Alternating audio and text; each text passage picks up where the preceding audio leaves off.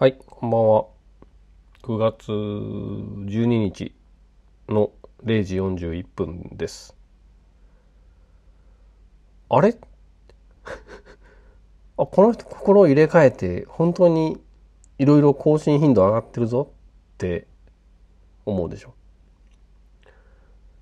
まあ本当その通りなんですよ。あの、別にその、なんて言うんですか。テンションの乱高下があるわけではなくて、えっ、と、たまたまこの9月の2週目ぐらいから、たまたまこのモチベーションがね、ぐいっと上がって、それを、それを乱高下って言うんかな？ああ、そうか。そうですね。いや、まあ、相変わらず仕事は21時とかまで普通にあるし、土日もまるっと休めるなんてことはないのだけど、え、っと、なんか、もったいないなって思いも一方で生まれてきて、その時その時の思いみたいなものをどこにも残さず、まるでなかったことみたいに過ぎ去ってしまうっていうことが割と残念だなと、まあ、昨日とかかな。ちょっとそんなこと思って、まあ、時々僕思い返すんだけど僕ずっとねえっ、とあれいつぐらいからかな。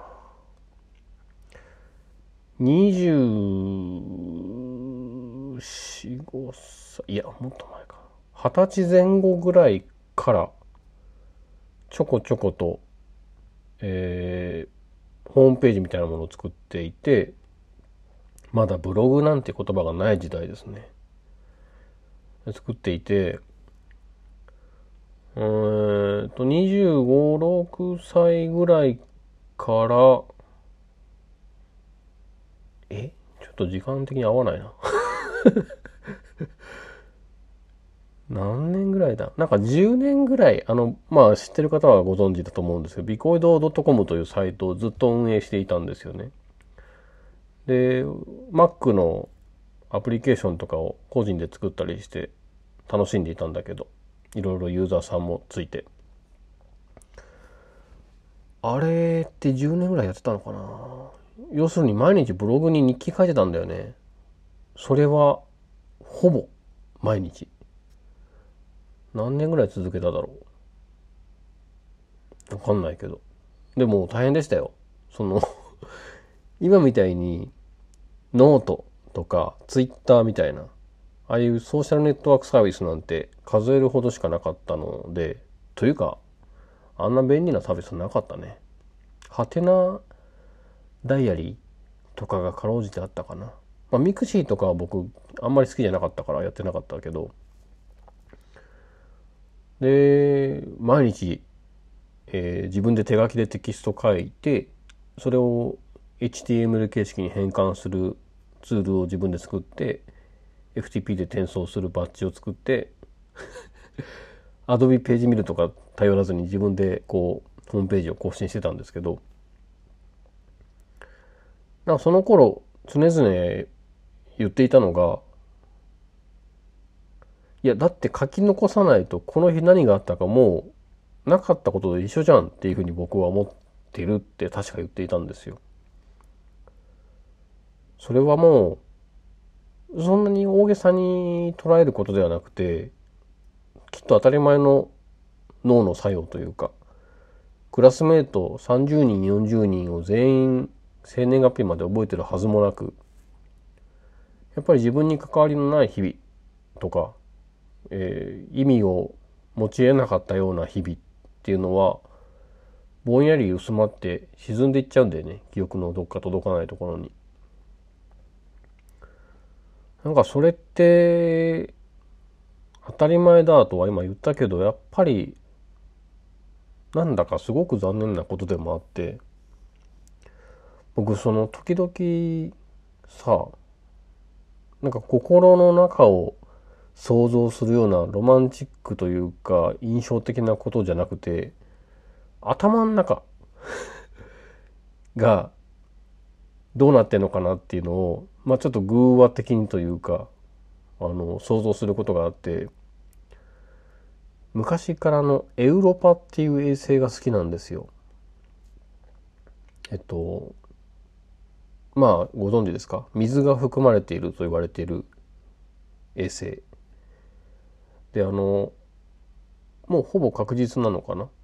その地表は氷に覆われていて、えー、その奥星の内部はものすごく深い海が広がっていてずっと水だよっていうのがあるんだけどエウロパっていう星が。もう頭の中エウロッパがあるというふうに考えてた時期があったんだよねそういえば。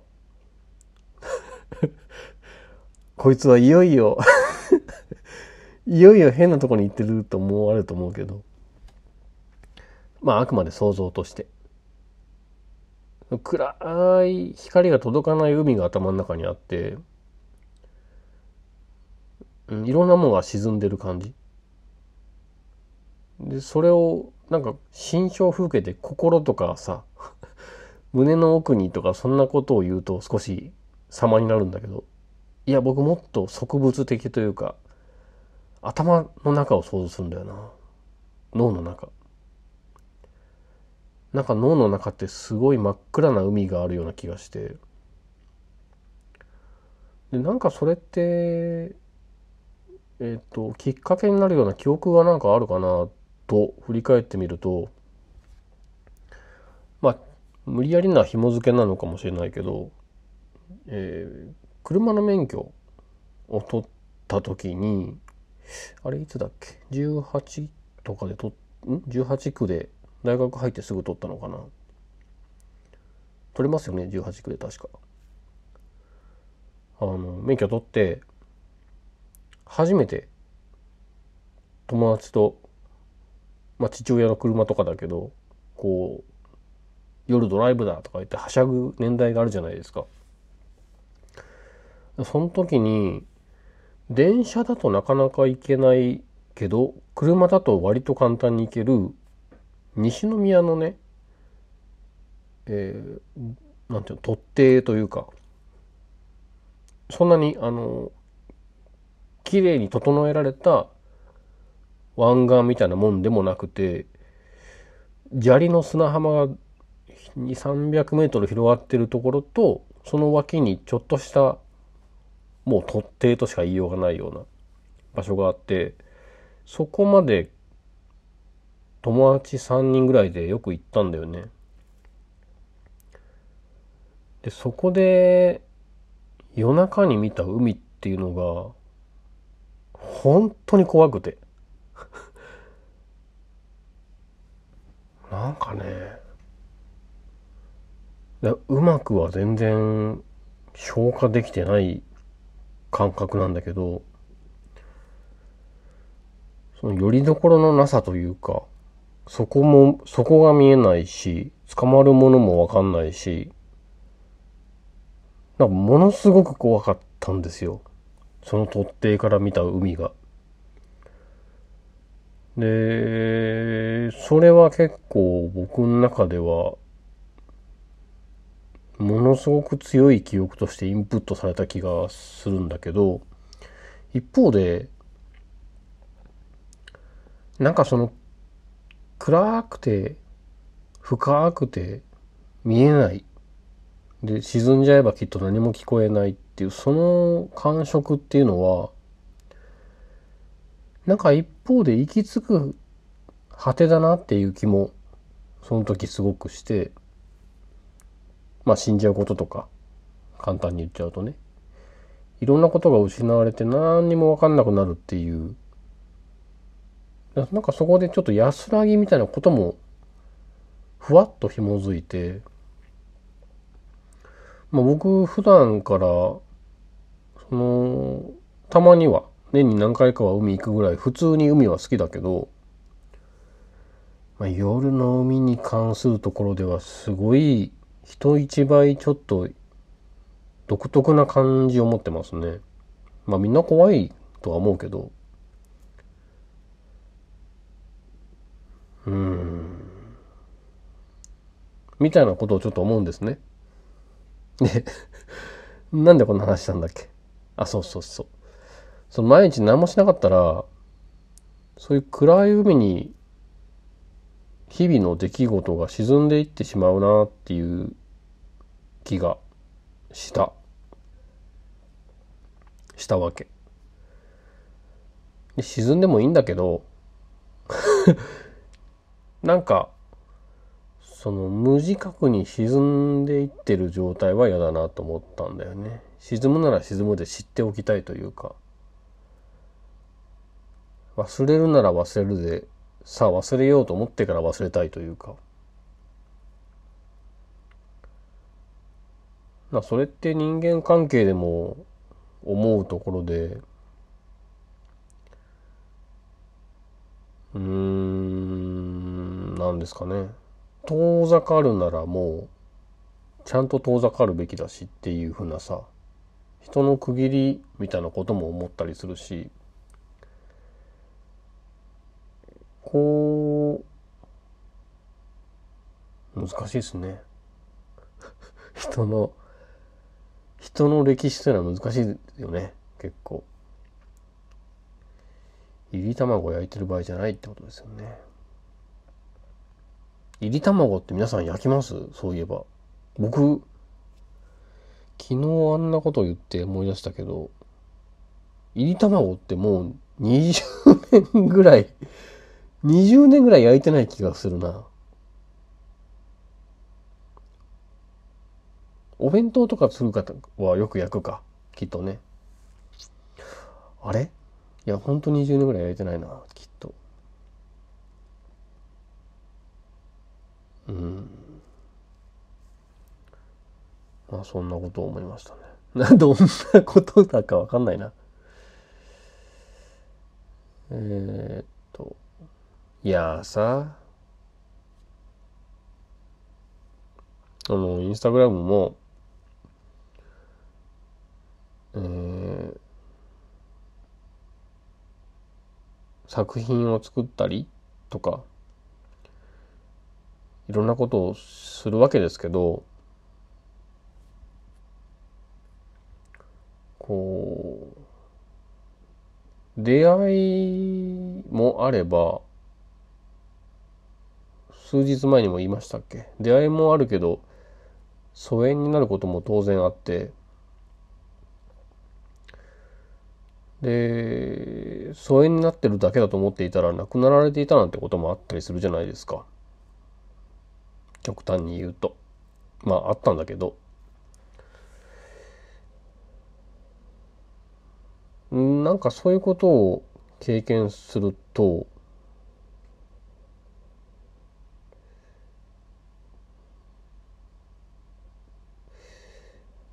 うん。意地を張ってる場合じゃないなと思ったりもする。なんかもっちゃもちゃした話をしとるでっていうね。なんかこう口の中にもちゃもちゃね。いやすいません。あんま具体的に言えないけど。その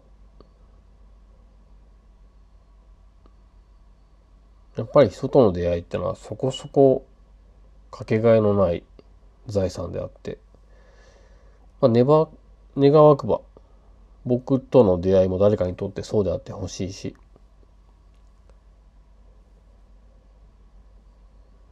ねそんなことを思うと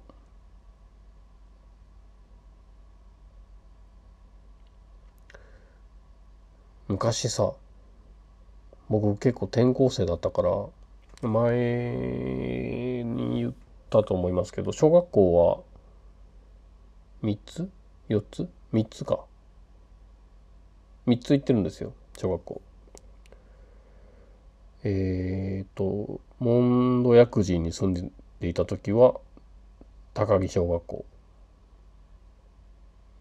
で坂瀬川に引っ越してからは坂瀬大小学校福岡に引っ越してからは赤坂小学校かな。3つ言ってんだけど、もうだから、幼少期からさ、えー、3回、3回も小学校で転校してると、あ、2回か ?2 回も転校してると、人ともう会わないっていうのは、死んだことと一緒だなってすっごい思っていたの。ずっと。で、なんかみんな疑似葬式みたいなのってちょっと興味あるじゃないですか。ずっと前にこんな話した気がしてきた。100回以上前に。ね、自分が死んだらみんなは泣いてくれるのかなとかさ、誰でもきっと、ちょっと心をくすぐる課題として思ったりするでしょ。転校ってなんかそんなところがあって、お別れなわけじゃないですか。で、小学生にとってみれば自分の力では、自分の意思だけではもう二度と会えないよね。特に、まあ福岡に行った時なんてのはそれが顕著だったけど、あ、もう僕ここでは死ぬんだみたいな。そんな感じでお別れするんですよ。世の中の転校する小学生がみんなそんなことまで思ってないかもしれないけど、少なくとも僕は、あ、もうみんなと会うことないなって思って別れてるので、もしかしたらその場にいた誰よりも、なんか死に近いものを想像してたなって、ずっとこれは自分でも自覚してて、すごくね、人と会わなくなることとか、人と喋らなくなることについて、まあちょっと考えすぎるというか敏感な気はする。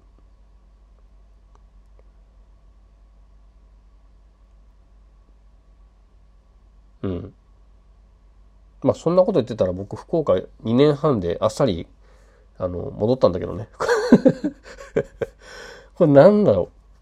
これね、父親がさらに転勤したのかな。確か福岡から東京に。で、うちの母親の明美が、いや、もう、坂瀬戻るわ、とか言って 2年半前にせっかくマイホームのマンションを買っていたのでね。私ら戻るわ、みたいなことで戻ったんですよ。確か。なので、あれ？割と僕シリアスに、いや、もう、別れは死だ、とか、小3、小4で思ってたのに、あっさり帰ってきたわ、と思ってたんだけど。だなんかね、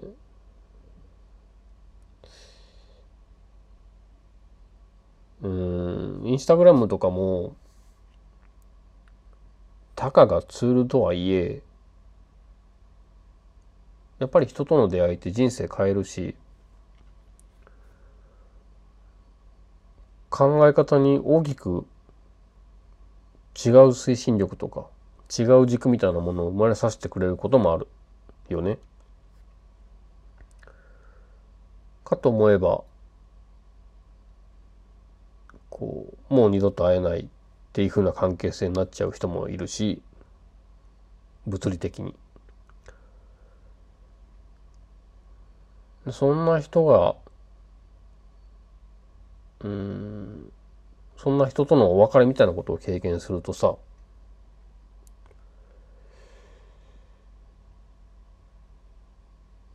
ちゃんとしなきゃなってのも思った。ちゃんと、えー、届け合えるような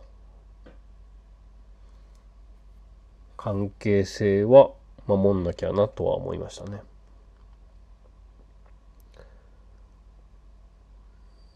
はい。まあ、終始。どこまで噛んでももちゃもちゃしてるなみたいなね。そんな話になりましたけど。寝ようか。ちょっとこの土日少し仕事進めようと思ったんだけどあんまり進まなかったな。皆さんもまあせっかくのえー、いろんなせっかくがあると思うので。まあ迷ってるぐらいならちゃんと守るべきものを守った方がいいんじゃないかなっていうふうなことを思いましたね。さっぱりわかんないけど。えー、はい。あとさ僕「ロード・オブ・ザ・リング」すごい好きだすごい好きだって言ってるけどまずはあの、アマゾンプライムのやつ、エピソード1の20分ぐらいで止まってるんですよね 全然名乗る資格がないっていうね。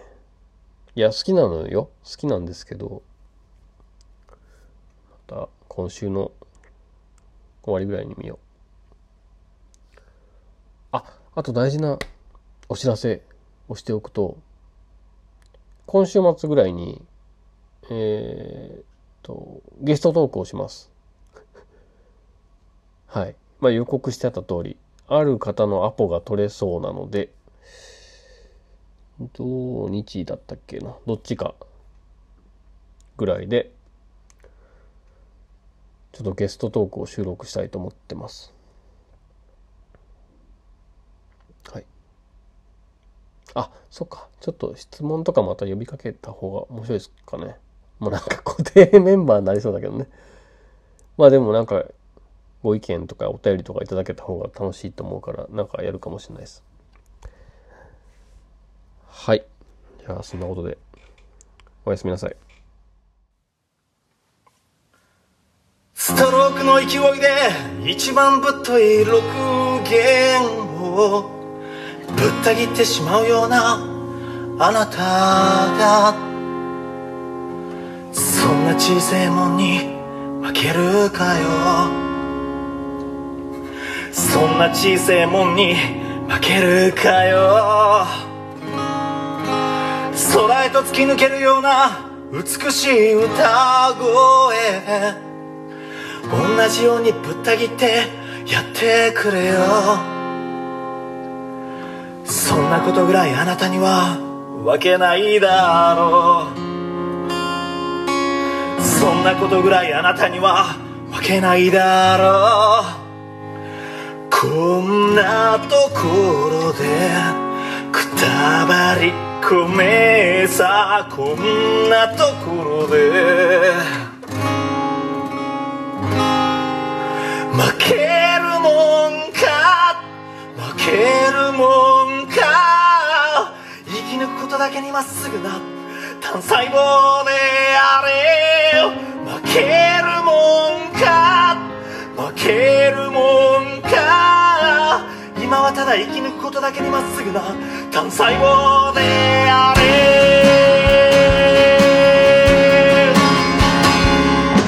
あなたの歌に救われたんだって人たちが。今度はあなたのことを救いたいと。同じ空を。見上げてるさ。同じ空を見上げてるさ。遠くの空から見てみれば小さいもんだって。そんなあなたの歌が好きだから。あなたにもそっと届くといいな。あなたにもそっと届くといいな。ところ